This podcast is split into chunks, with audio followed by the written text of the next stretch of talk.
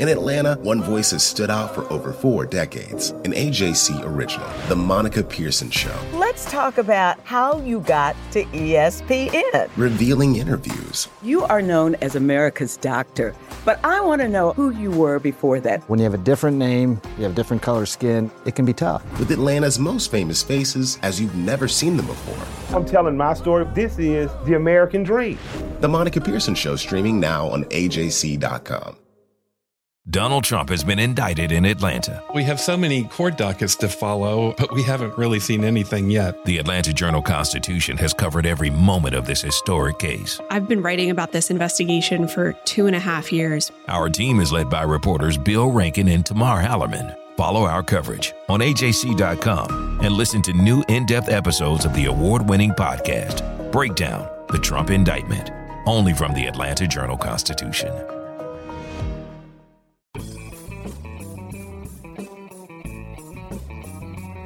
Hello, and welcome to the latest edition of the Politically Georgia podcast, where we bring you news and analysis from all the latest Georgia shenanigans in Congress and under the Gold Dome. We journalists at the Atlanta Journal Constitution want to take a minute to thank our subscribers. Because of your support, we were able to make this podcast available to everyone. Our reporting and local journalism is because of subscriber support of our newspaper. If you are not a print or digital newspaper subscriber, join us. Go to ajc.com and sign up today. Thank you, and continue to follow our reporting in the Atlanta Journal Constitution and online at ajc.com. And today we're joined by Tia Mitchell, the AJC's Washington correspondent, to talk about the busy weekend and lineup of events we've got going on with the Georgia Senate runoffs. Tia, how are you doing? I'm doing great. You know, it's getting cold up here in Washington, but we're hanging in there. Well, before we launch into the Senate runoffs, we also had a, a very peculiar, House race that I think we could just begin by talking about. Um, this is the race for to to serve, to fill out the remainder of the late John Lewis's term. Nikema Williams already won the election for to fill the term in January, a new two year term. But first, you had to fill out the remaining month on his his unexpired term. That's right. Um, you know, John Lewis died of pancreatic cancer in July, and his term, you know, he has an official term through January 3rd when the new Congress and Nikema Williams is sworn in. So Governor Kemp called a special election. Um, the reason why that special election has dragged on is because there was an initial slate of seven candidates, and that election was September 29th. Because it's a federal election, you have to space them out to allow military overseas to vote. So that special election on September 29th, no one got to 50%. So there had to be a runoff. And again, because that has to be spaced out, the runoff was this past Tuesday, December 1st. And he'll serve just for a handful of weeks before um, before moving on and ceding to to Nikema Williams. So what what do you think the allure of running an election and and and, and you know facing a runoff uh, is just just to serve for for basically a month. Well, and Hall's lucked out. You know, the Secretary of State's office moved quickly to transmit the election results to uh, the House Speaker Nancy Pelosi. So she's swearing in Kwanza Hall um, today, which is Thursday. So two days later. And that's going to allow him to participate in some pretty, you know, important votes. We think there's going to be some type of vote on government funding because uh, there's a shutdown deadline of December 11th, and we know members of Congress want to avoid a government shutdown if they can. But there's also a potential coronavirus stimulus that may either be part of that government funding or a separate proposal. There's also the big um, National Defense Authorization mm-hmm. Act, which is defense policy, and that's renaming the Confederate the bases named after Confederate leaders, and that's a bill that will likely be brought to the floor um, in the next week or so. So even though Congress only has about a week left of votes scheduled, at least Kwanza Hall will be able to participate for that week. But you mentioned like what's the appeal? Even if he never got to cast a vote in Washington, Kwanza Hall for the rest of his life gets to say He's a former congressman. You know, he gets that title of congressman. He gets, um, you know, if he ever wants to visit the U.S. Capitol and go on the floor, that's a privilege that's afforded to him as a member of Congress. You know, a lot of people have asked me, does he get benefits? Does he get health care? No, no, because he hasn't served long enough. He won't be vested. But so a lot of people worried about is he going to make a big killing off of that? No, he's only going to get paid his congressional salary for those weeks he serves in Congress. Um, yes, he'll be able to hire some folks, but I doubt he's going to hire more than one or two folks because he's only going to be serving for a couple of weeks. And again, they'll only serve for a few weeks because Nikema Williams is coming in and bringing her own team. So the benefits, t- the tangible benefits are pretty you know, there aren't there there aren't many of them, but that title is forever. Yeah, and he gets gym access forever too, right? yes, that that gym, which uh, from what we hear, is far from state of the art. But yes, if he wants to come to Washington just to work out at the house gym, apparently he can do that as well. Nice, not not bad. Well, let's get to the, the next few days in Georgia politics. Looking forward to the January fifth runoffs. We've got a action packed slate of events this weekend, starting with uh, Friday. Uh, you've got both Vice President Mike Pence is going to be in Atlanta to, to tour the CDC, and then he's going to uh, headline a rally in Savannah, and we'll be covering both those events. And then at the same time, um, President, former President Obama is holding a virtual rally with Senate candidates Raphael Warnock and Jon Ossoff. So, uh, you know, another indication of how high-powered figures are playing a big role in these elections. Yeah, and I think it's interesting that you know it's ramping up already. You know, we're about what mm, about a month out from yeah. the runoff, and and you already have Obama coming to town. Usually, he's like a closer closer to election day, which I'm sure he may still come in person closer to election day. Sure. But the fact that he's already like getting involved, you know, Pence, and I know we're going to talk about President Trump coming, like it's already ramping up. I'm sure the folks listening who live in Georgia know that because they can't turn on the TV without seeing ads. But nope. I think it's interesting that it's it's become so all encompassing and also so like high profile. You know, there's nothing else politically that's bigger than Georgia right now. Yeah, uh, and more than three hundred million dollars has already been spent on TV ads alone, which is by far a record in Georgia. So just keep that in mind when as as our listeners turn on their TVs. That's that that all that all those ads cost a tremendous amount of money, and we're not sure exactly what effect they'll have. I don't. I think they'll kind of balance each other out in the end, but who knows? But look, you can't have a discussion about President Trump coming to, to Georgia without mentioning uh, and keying on the fact that he has been continuing to make these baseless claims of a rigged election, of widespread voter fraud, and what that's doing to the Republican base. And the other day, I, I went to a uh, quote unquote stop the steal rally that two of his, several of his supporters had organized. And they include Lin Wood, the Atlanta attorney, uh, Sidney Powell, his disgraced uh, former campaign lawyer, and then several Georgia Republican officials.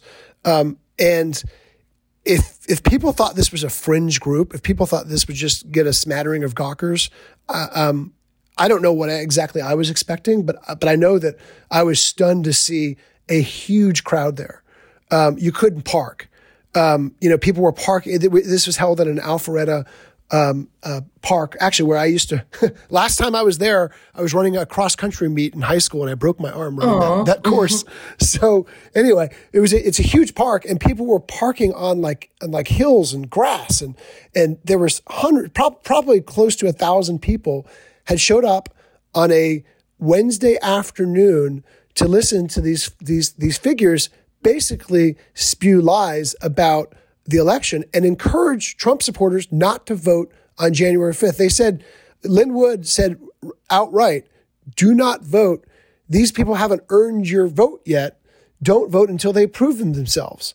And he was directly calling out not just Senators Loeffler and Perdue, but also Governor Kemp, also Lieutenant Governor Jeff Duncan, also Secretary of State Brad Raffensperger, all these Republican officials who had uh, uh, basically said no to Trump's demands to overturn the election results because they were following the law. And I, I think it's so interesting because so far, President Trump, at least Lin Wood and Sidney Powell, their message is wrong, but it's consistent. You know, they're saying the election was rigged, and therefore, what's the point in voting for these people? You know, it's all along that same line of not trusting the process, not trusting those who are leaders in Georgia, which happen to be Republicans. But from President Trump, what we have is this double speak. You know, he is encouraging votes for Loeffler and Perdue, but also continuing to, you know, dispute election results and make misstatements about the integrity of the election. And to me, that that is the bigger problem. You know, if Donald Trump doesn't, because we know everything trickles down from him, and he has not. And you can correct me if I'm wrong, but I don't see him saying, no, Lin Wood and Sidney Powell, you've gone too far. You know, they distance themselves from Sidney Powell, but they haven't, you know, it's, I think they haven't said, you know, she's wrong, don't listen to her. You know, so they're allowing these folks to say stuff that really does undercut the message, but Trump is helping facilitate that. Yeah, the mixed messaging here is is is is inescapable, right? Um, and President Trump has been saying rigged election, rigged election, rigged election over and over again. So what message does that send to to the base, um, who who Republicans are dependent on to show up because this is all about the base election. You're not these candidates are not trying to to reach out to to undecided voters. it's not worth their really it's not worth their time and energy uh, when when they have got a pool of 2.5 million voters each to go depend on to turn out on January 5th. So if the base keeps on hearing about false, you know, all these false claims about a preordained result, then what message that send to them? I, I talked to a dozen or so people at this rally, and I couldn't. I'll put it this way: only a small number of those folks said outright that they were going to vote in January fifth. Many of them were wrestling with that with that question, and these are the these are the core Trump supporters who who these two Senate incumbents have to rely upon. And it's kind of the, the Republican nightmare scenario is, is a, even if five or 10% of the base stays home, um, that, that would otherwise vote because it's going to be a lower turnout no matter what. But if five or 10% of the expected turnout range stays home, then you've got Democrats, you know, resurgent Democrats who are right there and, and could, could flip these seats because of a depressed turnout. Right. Because we know you know, Democrats, we we've said it all along, these races are about turnout. And we know Democrats are very focused on turnout, on boosting turnout. So if you have Democrats hyper focused on boosting turnout because they know that's been their Achilles heel in the past, and meanwhile you have Republicans depressing turnout, that really could make these runoffs a, a really different ball game than I think what we anticipated going in. I think it'll be interesting to see which Republicans, you know, there we know that privately there are frustrations not just with President Trump, but with the platform that Lin Wood and Sidney Powell has have been getting. That's why, you know, we put in the jolt that you know people are now circulating that Lin Wood has voted in Democratic primaries, which I think is interesting because I don't think anyone thinks he's a closet Democrat. You know what I mean? Like, but I think it'll be interesting to see why he was voting in Democratic primaries because everything else he said publicly, if he's like a secret Democratic plant, he has been playing the long game. you know, he's you know represented that young man in the defamation lawsuits against, you know, yep. prominent media. He's the personal lawyer of Marjorie Taylor Greene, you know, so and these things, you know, predate the current controversy. So anyways, but that makes it curious and I get that there are, you know, there are Republicans who are frustrated with them, but again, not until Trump says something to quell this you know, this narrative that Perdue and Loeffler aren't to be supported, it really may not turn the tide. But it to me, I wonder, will Trump's dominance when when Republicans start to realize that the the way Trump is playing things is going to negative negatively affect not just Loeffler and Perdue, but we're talking more than that. We're talking about negatively affecting Mitch McConnell.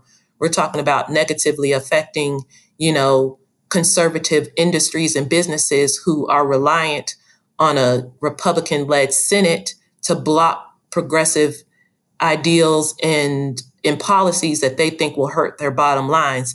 It becomes mm-hmm. bigger than Trump.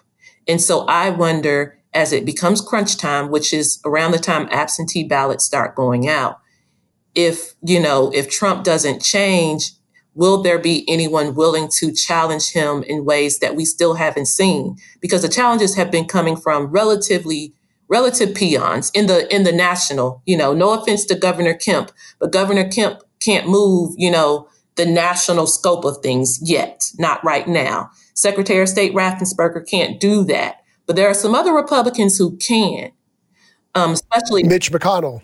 Mitch McConnell can, you know, um, you know, some former presidents perhaps, or some some very um, very conservative uh, folks in the in the GOP, perhaps. I don't know, but I'm just wondering if they even attempt to do so if they think the long game, you know, Trump is not helping them with that. And look, and they're watching what's happening in Georgia, not just because of the runoffs, but they're watching the backlash that the few people in Georgia have faced.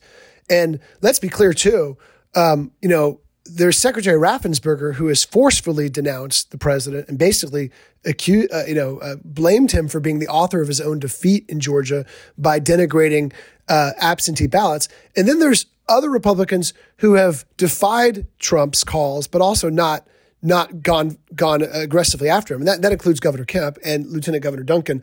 Both of them, well, Lieutenant Governor Duncan has has backed up Raffensperger's claims that, uh, uh, sorry, not his claims, his the facts that there's been no evidence of widespread fraud. Uh, and told Republicans basically to move on. And Governor Kemp has has kind of tiptoed around the Trump issue. He has not he has not responded directly to to all of Donald Trump's uh, attacks on him and all that. He's instead said, look, I'm following the letter of the law, and the letter of the law requires me to certify Georgia's 16 electors for when the election is certified. So he had, he's basically saying he had no choice but to do what he did uh, a couple weeks ago when he authorized the 16 state electors going to, to the Democrats. Um, he said he will not call a special session because you can't change um, you can't change voting laws midstream in the middle of a, of a vote. Um, and he's, but he's also said that there's some evidence of, you know, he said that they need to crack down on absentee ballot um, and maybe make some changes next year. So they're trying to toe this really, uh, they're trying to navigate a really fine line here. It's not going to be easy for them, for Republicans. And you're, you're looking at a situation where a pro Trump loyalist could challenge not just Raffensperger, because that's definitely going to happen in my mind, but also Jeff Duncan and Governor Kemp in 2022. So it's going to be a, a, a, you know an internal civil war that's already we're already seeing ignited here in Georgia will be going on for the next two years. Yeah, and who do you you know do you have a sense as to which voices those folks at that Lin Wood and Sidney Powell event would listen to? You know what I mean? Like if other than President Trump, who would they listen to? Because clearly they're well, not, tell you, not listening to other yeah. Republicans. Well, they lionized Doug Collins, mm. um, and and there's many people who I talked to there who think Doug Collins beat Kelly Loeffler. And and remember, Doug Collins fell six points short of Kelly Loeffler in the November election. She she got about 26 percent of the vote. He got about 20 percent. So there's many people in there who think that, and I haven't really seen that out there as mm-hmm. much at all. I'll be honest. I haven't seen any of that sort of, maybe I'm looking at the wrong social media streams. Um, but, uh, but yeah, they, they, they believe that some of those folks believe somehow that Doug Collins beat Kelly Loeffler. And by the way, Collins almost immediately conceded the race and endorsed her and mm-hmm. has even campaigned for mm-hmm. her. So he's not aggressively pushing that line.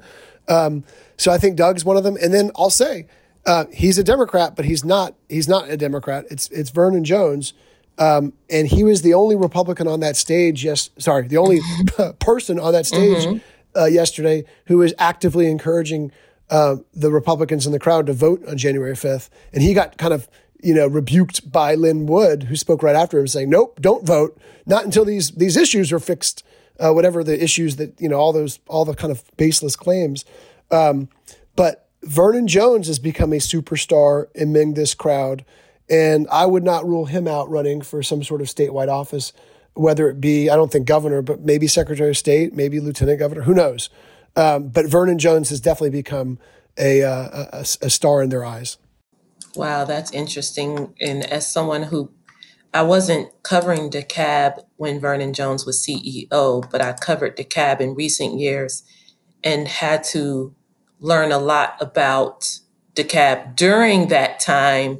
Vernon Jones was CEO and being, you know, someone who studied some of the issues in DeKalb County during Vernon Jones's tenure. I can only imagine uh, some of the fun that you that we will have in Georgia if Vernon Jones not only runs for statewide office, but somehow manages to win state house, statewide office.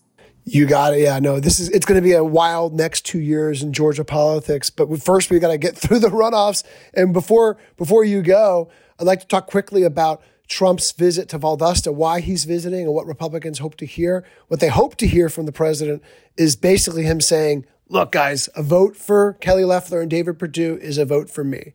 Uh, what they don't want him to do is spend the entire time talking about, uh, you know, his baseless claims of a rigged election and attacking fellow Republicans. Because guess what? Guess what? The news media, people like me, will focus on, right? I mean, that that's the story. The story is he comes down here and attacks fellow Republicans and barely speaks about about the Senate candidates. So there's two very different outcomes that could come of it. I think we're gonna get a mix of both. I think I think he'll say what he needs to say about about the two Senate incumbents, but I think he'll spend most of the time uh, on his own uh, grievances.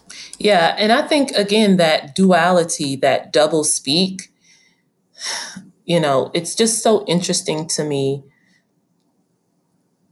that Republicans in Georgia are being pulled in these two separate ways and it seems so far that, you know, you can't, it's so funny to quote the Reverend Warnock in the pulpit, you can't serve two masters, you know? And so um, it seems that Republicans realize they're being pulled in two different directions. And as we've noted, there's a, there could be even a small percentage of Republicans who, as a result, move into the direction of not supporting Perdue and Loeffler, either because they don't believe that they've done enough to defend President Trump, or they just don't believe in the validity of Georgia elections. Because you can't serve two masters. You can't believe Georgia elections are not run well and your vote doesn't count. And also, I mean, you know, it just doesn't seem likely that someone who believes that will also then actively and enthusiastically participate in the election. And so that's the problem. And I agree, I do expect Trump to, you know, in his proverbial pulpit of, of that rally, provide that double speak. But as a result, now those Republicans who are listening have to decide which master they're going to serve because you can't serve both. You got it. You got it. And, and, and one more thing, because you just mentioned Reverend Warnock, Democrats are are are very much enjoying sitting back and and, and popping open the uh, popping some popcorn and watching the Republican infighting.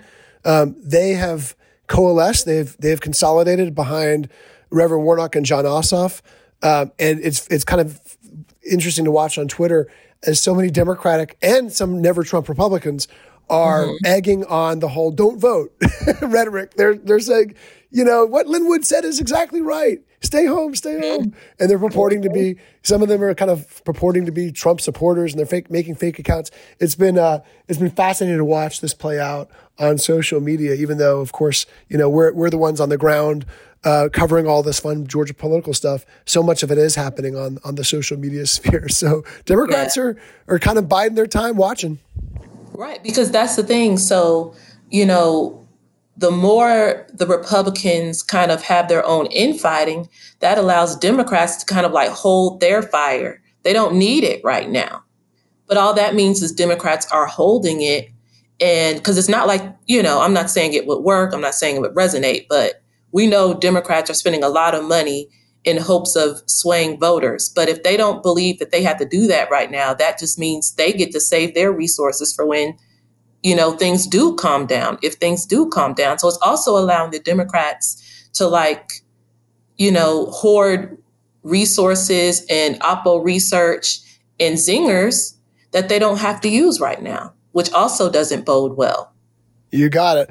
Well, Tia, thank you so much for joining us. I know you got to run to go see the swearing in of Georgia's newest congressman for a month, uh, but we really appreciated you ha- having you here today. Well, that's all for this week's edition of the Politically Georgia podcast. Head to ajc.com forward slash politics to subscribe to Politically Georgia. You'll get access to our daily newsletter, along with all of our stories and updates on all things Georgia politics. Don't forget to subscribe to our podcast and rate us. It really means a lot to us when you do. And as always, thank you for listening. Hip hop is a product of black people. It's a product of black song and celebration. The Atlanta Journal Constitution presents Hip hop's most pulled elements are pulled from the South. a Southern hip hop story. We always go back to that moment of the Source Awards. Everybody wants your rhythm, but they don't want your blues. The biggest names in hip hop. Atlanta is still the mecca for hip hop. 50 years. No one can deny One film. the power of the South now. The South got something to say. Streaming now at ajc.com slash hip hop. Our journalists at the Atlanta Journal Constitution are working around the clock to keep you updated on all the developments surrounding the Trump indictment. Now, the AJC is putting all of our coverage in one place with our new Trump 19 newsletter. Every Wednesday, you'll have our latest coverage and analysis on this historic case in your inbox. So sign up for free today at ajc.com slash indictment newsletter. That's all one word. ajc.com slash indictment newsletter.